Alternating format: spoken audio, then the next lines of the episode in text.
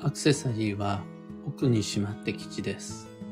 おはようございます。有限会社西企画、西俊久です。運をデザインする手帳、有機暦を群馬県富岡市にて制作しています。有機暦は毎年9月9日発売です。最新版のご注文を受けたまわります。放送内容欄にリンク貼り付けておきます。で、このラジオ、聞く暦では毎朝10分の暦レッスンをお届けしています。今朝は、運が良くなるアクセサリーの保管方法というテーマでお話を。アクセサリーの管理は基本的に、つけている時がオープン、オフィシャル、引用で言うならば用で、外した瞬間に陰になる、影になる、暗くなる、奥になる、下になる、裏になる、陰になる。っていうこの作用を利用して考えていきたいです。指輪も腕輪も、とにかくあらゆる身につける装飾品は、いつでも誰でも見たり触ったりできるように保管しない方がいいです。隠した方がいいし、引っ込めた方が良いです。せっかくの貴重品に陰気や汚れがまとわりつくのを避けるための予防のようなものです。お気に入りのアクセサリー装飾品を日々眺めて過ごしたいと見せる収納で管理したいなら、リビング玄関を避けて寝室、趣味部屋、ウォークインクローゼットなどの私的空間に専用コーナーを設けるのが無難です。それを見せるのはあくまで自分であって、人様に、自分以外の誰かに見せびらかすっていうのがあんまり良くないです。やっぱり大切な身につけるアクセサリーに陰気がまとわりついてしまうからです。なんなら家族からさえ隠すようなプライバシー重視の意識が必要です。それで邪気を避けることができます。宝石もそうだし、形見の品の指輪もそうだし、大切な貴重なものは身につけた瞬間にそれは用になるので、外に出て人に見せても大丈夫だけど、外したらどこでもそうです。喫茶店でも、レストランでも、自宅でも友達の家でも、外したらその瞬間にそれは陰になって様々な邪気を集めやすくなってしまうので、外したらポケットにしまうとか、外出先で外したらそれはバッグにしまうとか、本当に貴重なものであるならば、外出先でも時計ボックス、もしくはアクセサリーボックスを持っていってしまうとか、そんなのが必要です。ガラス製の蓋のケースを使うってとても良いと思います。でもその置き場所は人目と日光を避けた方が良いです。身につける装飾品を人目日光にさらし、共有空間で管理をするっていうことは、単に他人の視線や手に触れやすくなって防犯上よろしくないという意味だけではなく、身につけてない間に自分以外の何らかの木に触れることを触れやすくなっちゃう。何らかの木っていうのは、いい木ばっかりじゃないんで。あの、埃や湿気もそうだし、他人からの詮索好奇心もそうだし、嫉妬なども含んで、やっぱりこう、晒すっていうのが良くないです。だから、念のために家族からの視線さえ下げ、遮るような予防が必要になります。アクセサリーは身につけている間だけ見せるためのオフィシャルな飾り付けになります。で、これが陽の存在と考えることができて、陽の存在であるならば、外から邪気が来たとしても、跳ね返したり、こっから先は邪気を寄せ付けないという結界になってくれたり、何かが来たとしても、ガツンと跳ねのける武器、切り開く武器になったりします。ところが、外した瞬間に陰になってしまう。陰とは、陰陽の陰だけではなく、隠蔽の陰、隠すの陰でもあります。また、この陰気は引力の陰でもあるので、良くも悪くも様々なものを引き寄せてしまいます。宝石をその身から外した瞬間に、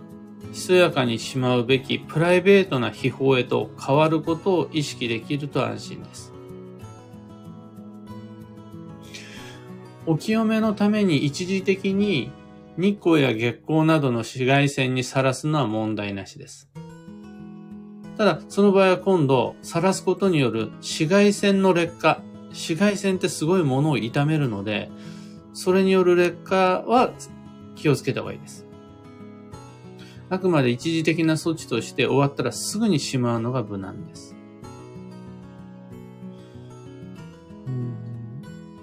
ちなみに、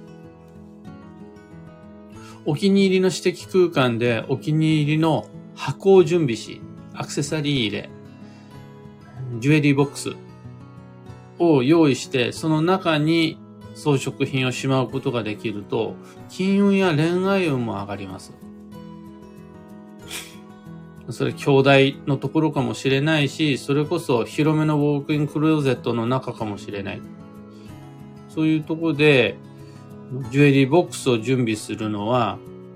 とても良いことです。そんなにも、ジュエリーボックスそのものがラグジュアリーなものじゃなくていいんで、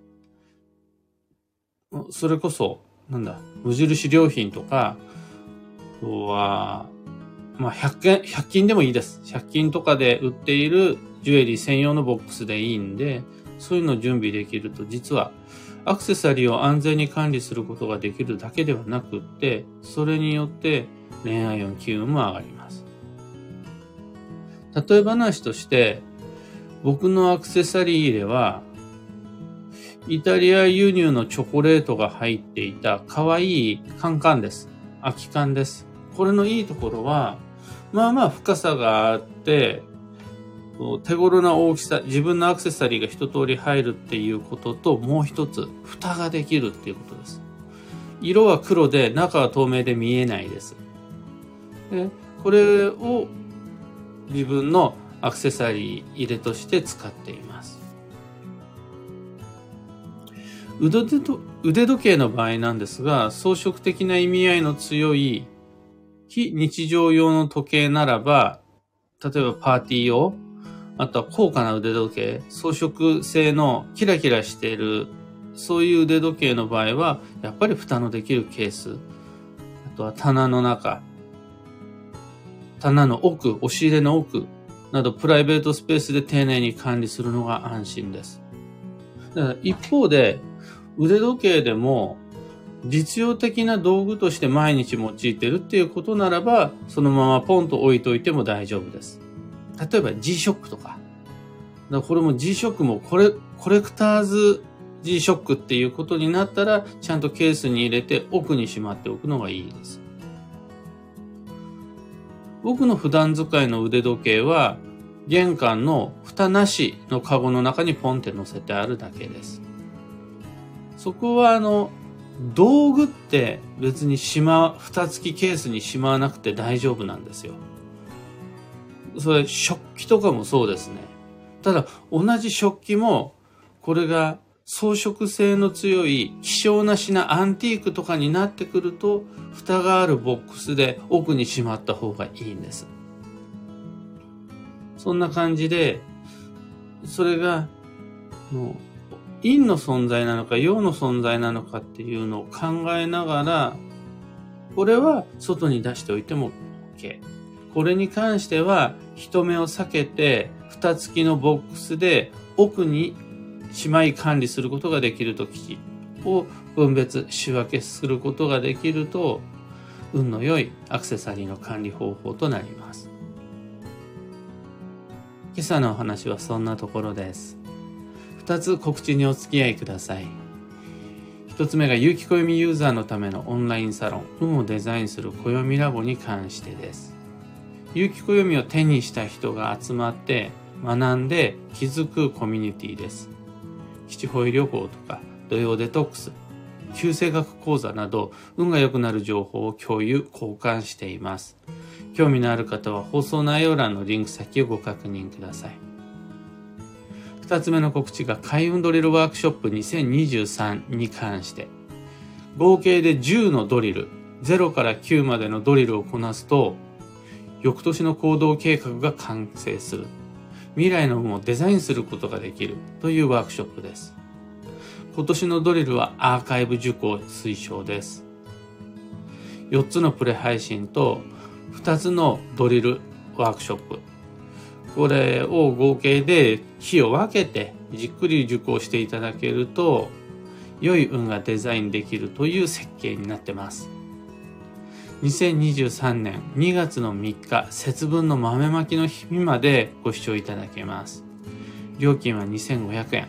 Facebook グループを利用したオンラインのみでの開催です。お申し込み窓口と詳細説明は放送内容のリンク先をご確認ください。放送内容欄に貼り付けてあるリンク先をご確認ください。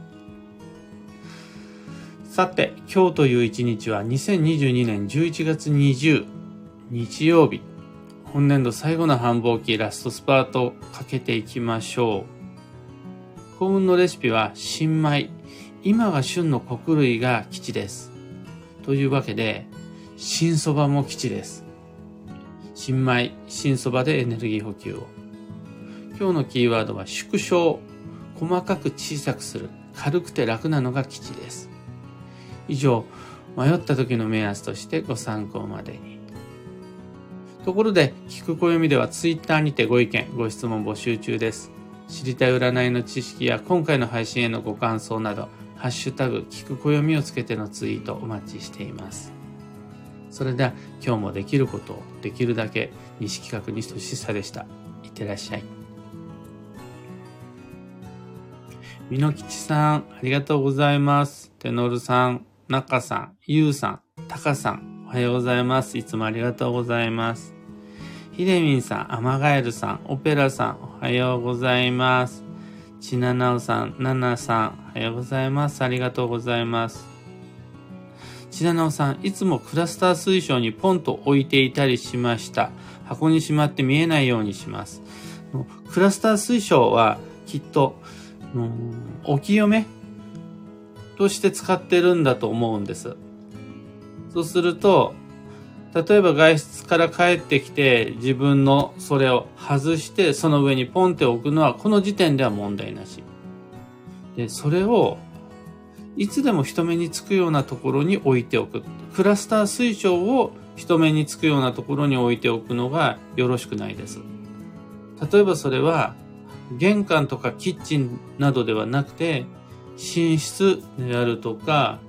兄弟の引き出しの中とか、ウォークインクローゼットとか、蓋ができる場所、人目につきにくい場所、日陰になる場所に置いておいて、帰ってきたらそこまで行って、ポンと乗せることができると良い管理方法になります。うんと、本、本文とは言わないな。こういう、あの、今日の配信の中でもお話ししましたが、例えば一時的に月光に当てるために出窓の外に置いておくとかは全然ありなんです。ただずっとそこに放置しっぱなしっていうのが陰の存在の保管方法としていまいちです。そこが人目につかないような秘密の場所ということであれば全く問題なしです。というわけで今日もマイペースに運をデザインしてまいりましょう。僕も行ってまいります。